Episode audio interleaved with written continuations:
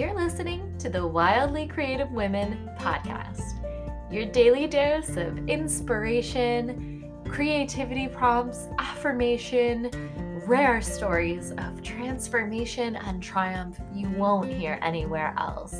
And yes, even mini audio courses filled with actionable advice from yours truly that you can't get anywhere else in order to help you find your voice and embrace your wildly creative heart as a woman and as a business owner. If you have ever dreamed of scaling your business, built on your creations without sacrificing your personal life or your sanity, you have definitely come to the right place, sister. If you've ever questioned if now is the time to scale up or perhaps even step away from it all, you're definitely in the right place.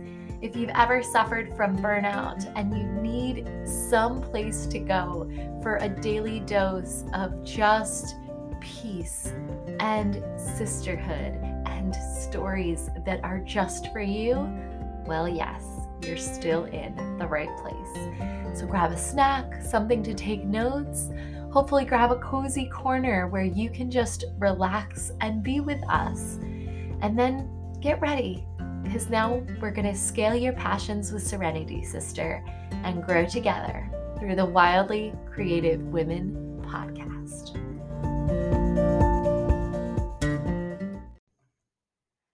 Well, there's been a really exciting response to our last episode all about designing and planning your first formal VIP day. And if I'm being honest, I'm not entirely surprised. I mean, VIP days are a pretty hot topic right now, so let's keep it hot.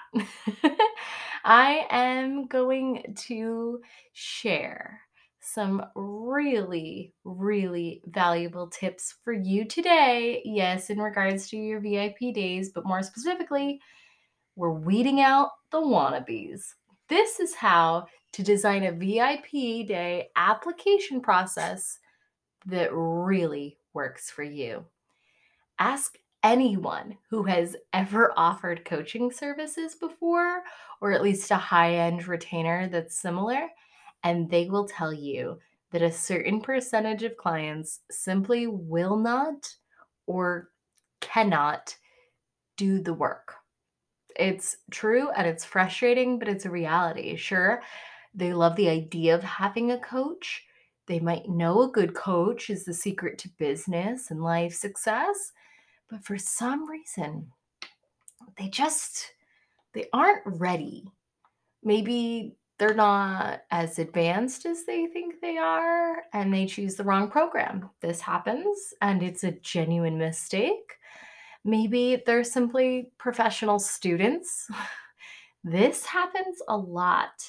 There are, I think, a whole class of people that truly just love to learn and are somewhat addicted into buying courses. So maybe they're just simply professional students who never intend to build a real business, but just love to learn all about it. And whatever the case may be, because Lord knows there could be thousands of different reasons or versions, it's important that you eliminate these people from your potential VIP client pool. I am always trying to act like Mother Bear when it comes to protecting your time. That's the only non-renewable resource, sister, and it must be protected with fierce, fierce, fierce energy. That is the one thing that you will miss the most at the end. So that is the one thing I want to protect for you most now while you're working so hard to fight for the time of your clients. So whatever the case may be, I repeat, it's important that you eliminate those people from your potential VIP client pool. And this is especially critical if you are hosting a group event. It will be uncomfortable for everyone if you have 4 clients attending and 3 of them are advanced students while one is just starting out, right? In addition, if you only work with clients who have reached a certain level of success, you'll need to eliminate those who simply just aren't a good fit for you. And here's a pro tip, okay?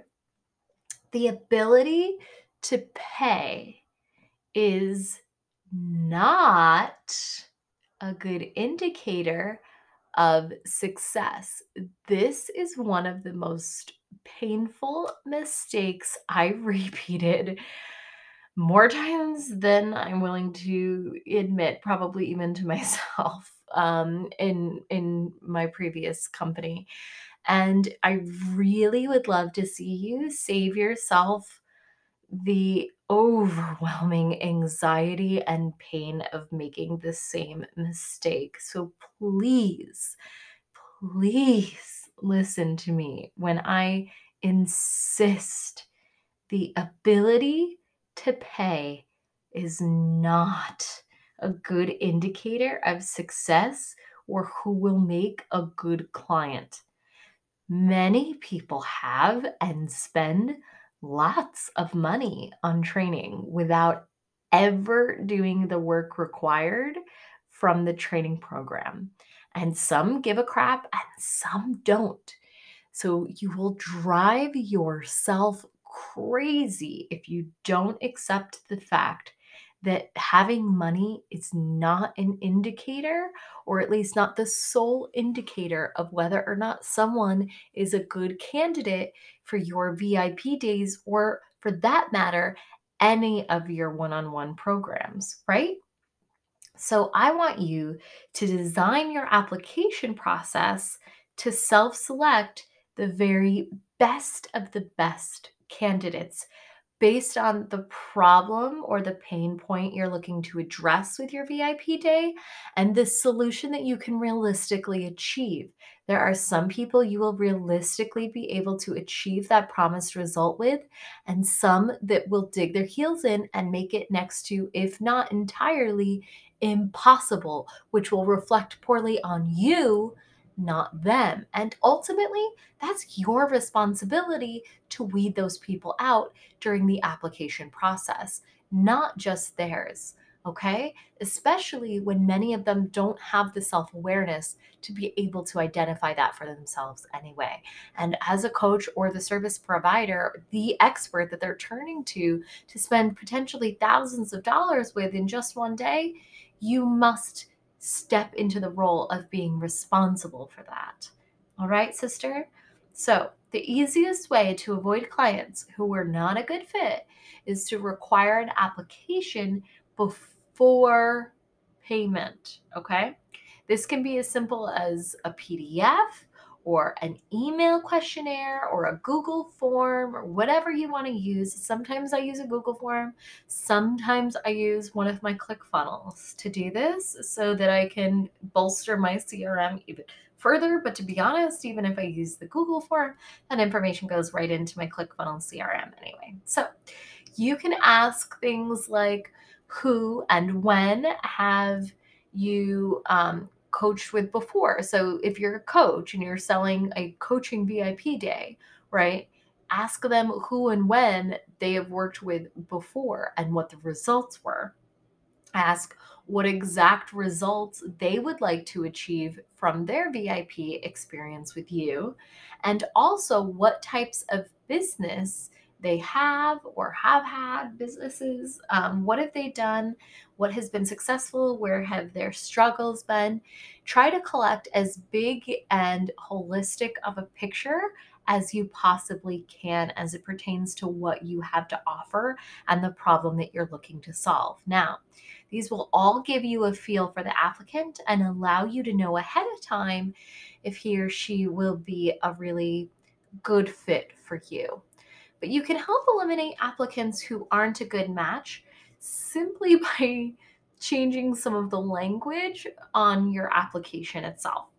So, for example, you might ask about the applicant's current income, but rather than allowing them to write any answer in, give a list of choices. I really recommend this subtle but significant change, okay? So if you only work with people who are earning 6 figures and up, then a conspicuous lack of those lower income brackets will be easy enough to make someone understand who's just starting out to maybe they should think twice about applying. You know, maybe this isn't quite the right program for them if they're making 40 grand a year on their side hustle or whatever it is that you coach them about. And, you know, you're charging, say, $7,500 for one day. It might be pretty easy for them to figure out from this drop-down list that starts with incomes over 6 figures that they're somewhat out of alignment here. Okay, so you can do the same thing with the language on all kinds of questions, right? Language is a portal, as Brené Brown likes to remind us. So if you only want to work with people who have a positive attitude, then you might ask people to tell you about the best coaching experience they've had and why they loved it. Negative Nancy's will have a really difficult time answering that one, and you'll be able to spot them immediately before they're able to sneak into your program and leave some kind of nasty review or potentially turn it into a vampire client that sucks the life right out of you. Hate it when that happens. And I'm here to give you the metaphoric garlic, so to speak, okay? So even if you only invite your current clients to your VIP days so that you already know that you know them and like them, highly recommend this, by the way, still a good idea to have an application process in place and have them go through it. This is good practice for them. It's good practice for you. And it's another opportunity for you to fall even further head over heels in love with your processes. After all, VIP days are far more intense than, say, a monthly coaching program. So you want to be sure that all of your applicants know exactly what to expect from start to finish. And the best way to do that is through a formal application process. I hope I've been able to shed a little more additional light on how seriously you need to take all of the steps in the process of developing your VIP day. But when you do, sister, oh my gosh, will the results be amazing? Can you imagine what it would be like to go from, you know, being burned out with Voxer and constantly chasing people around and juggling between working in the business and on the business and pulling your hair out, working 60, 80, 100 plus hour weeks, trying to get this thing going or keep it running at the capacity that it's been, much less take it to the next level. My God, where will you find the time? VIP days. VIP days are the answer. That's how you scale these time-consuming one-on-one services, my friend. If you can provide a highly valuable result in a short period of time that solves a seriously painful problem, my darling, it's time for you to start working 3 or 4 days a month directly with clients and making 3 to 4 times as much in a fraction of that time. I'll show you how to do it all along the way. Reach out to me personally, drop your questions in the Wildly Creative Women Facebook group, and reach out via email, social, whatever which way you love to follow me. And of course, don't forget to hit that thumbs up, love button, and subscribe. It means so much to me to have you here and to have you a part of my growing, but really, really beautiful community of wildly creative women that are paving the way for the wildly creative girls that are so desperate for our strength in this increasingly crazy world. I love you for listening.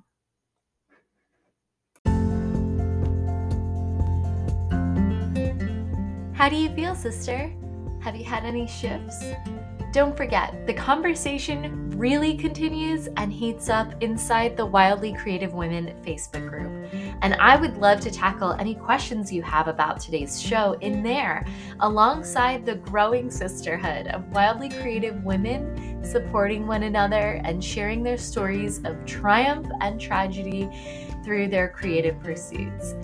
If you have taken anything at all out of today's episode, it would mean the world to me to have you subscribe, like, and share. I love you so much for being here, and I'll talk to you soon.